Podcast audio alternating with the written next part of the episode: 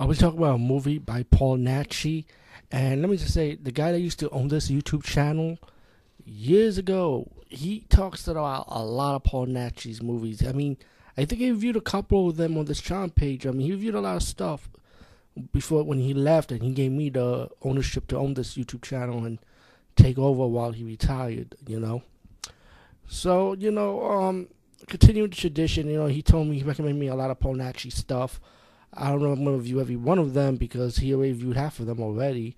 So, but this is one I know he did not review. I checked it out, and um, it's called Panic Beats from 1983. And you know what? I, the title goes with this movie really good. I mean, it's like horror, drama, suspense, thriller, giallo. Well, maybe a little the giallo feel, I would say.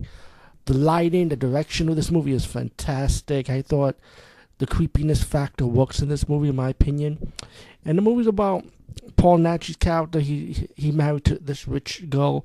She's having heart issues, you know, like health issues. So he decided to take her to his castle, you know, where his ancestor, great great ancestors owned this castle, and take her there to vacation to relax, you know, to to be okay, you know.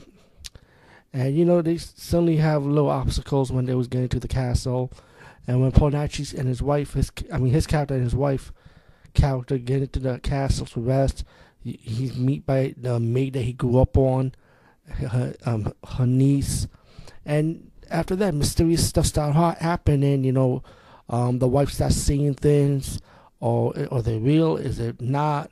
And it kind of like leads up to her death pretty much, but it plays out more than a horror. I mean, it's like a mix of different genres, like I mentioned, and slowly, as the movie progressed, you find out that it was pretty much a setup. You know, let's just say, you know, the rich wife dies, who gets the money. You know the type of thing. You know, you guys know, and gals, you know what I'm talking about. It kind of leads up to that, and then, then there's another twist and turn, and another twist in this movie at the end, of course. And you know, everyone pretty much gets played pretty much. Um, Panic Beats, I'll say definitely see this movie. Um, I definitely like this one. I thought it was good in my opinion. Anyway, peace, guys. See you later. And that was the outro that the former host say, and I'm gonna say to myself.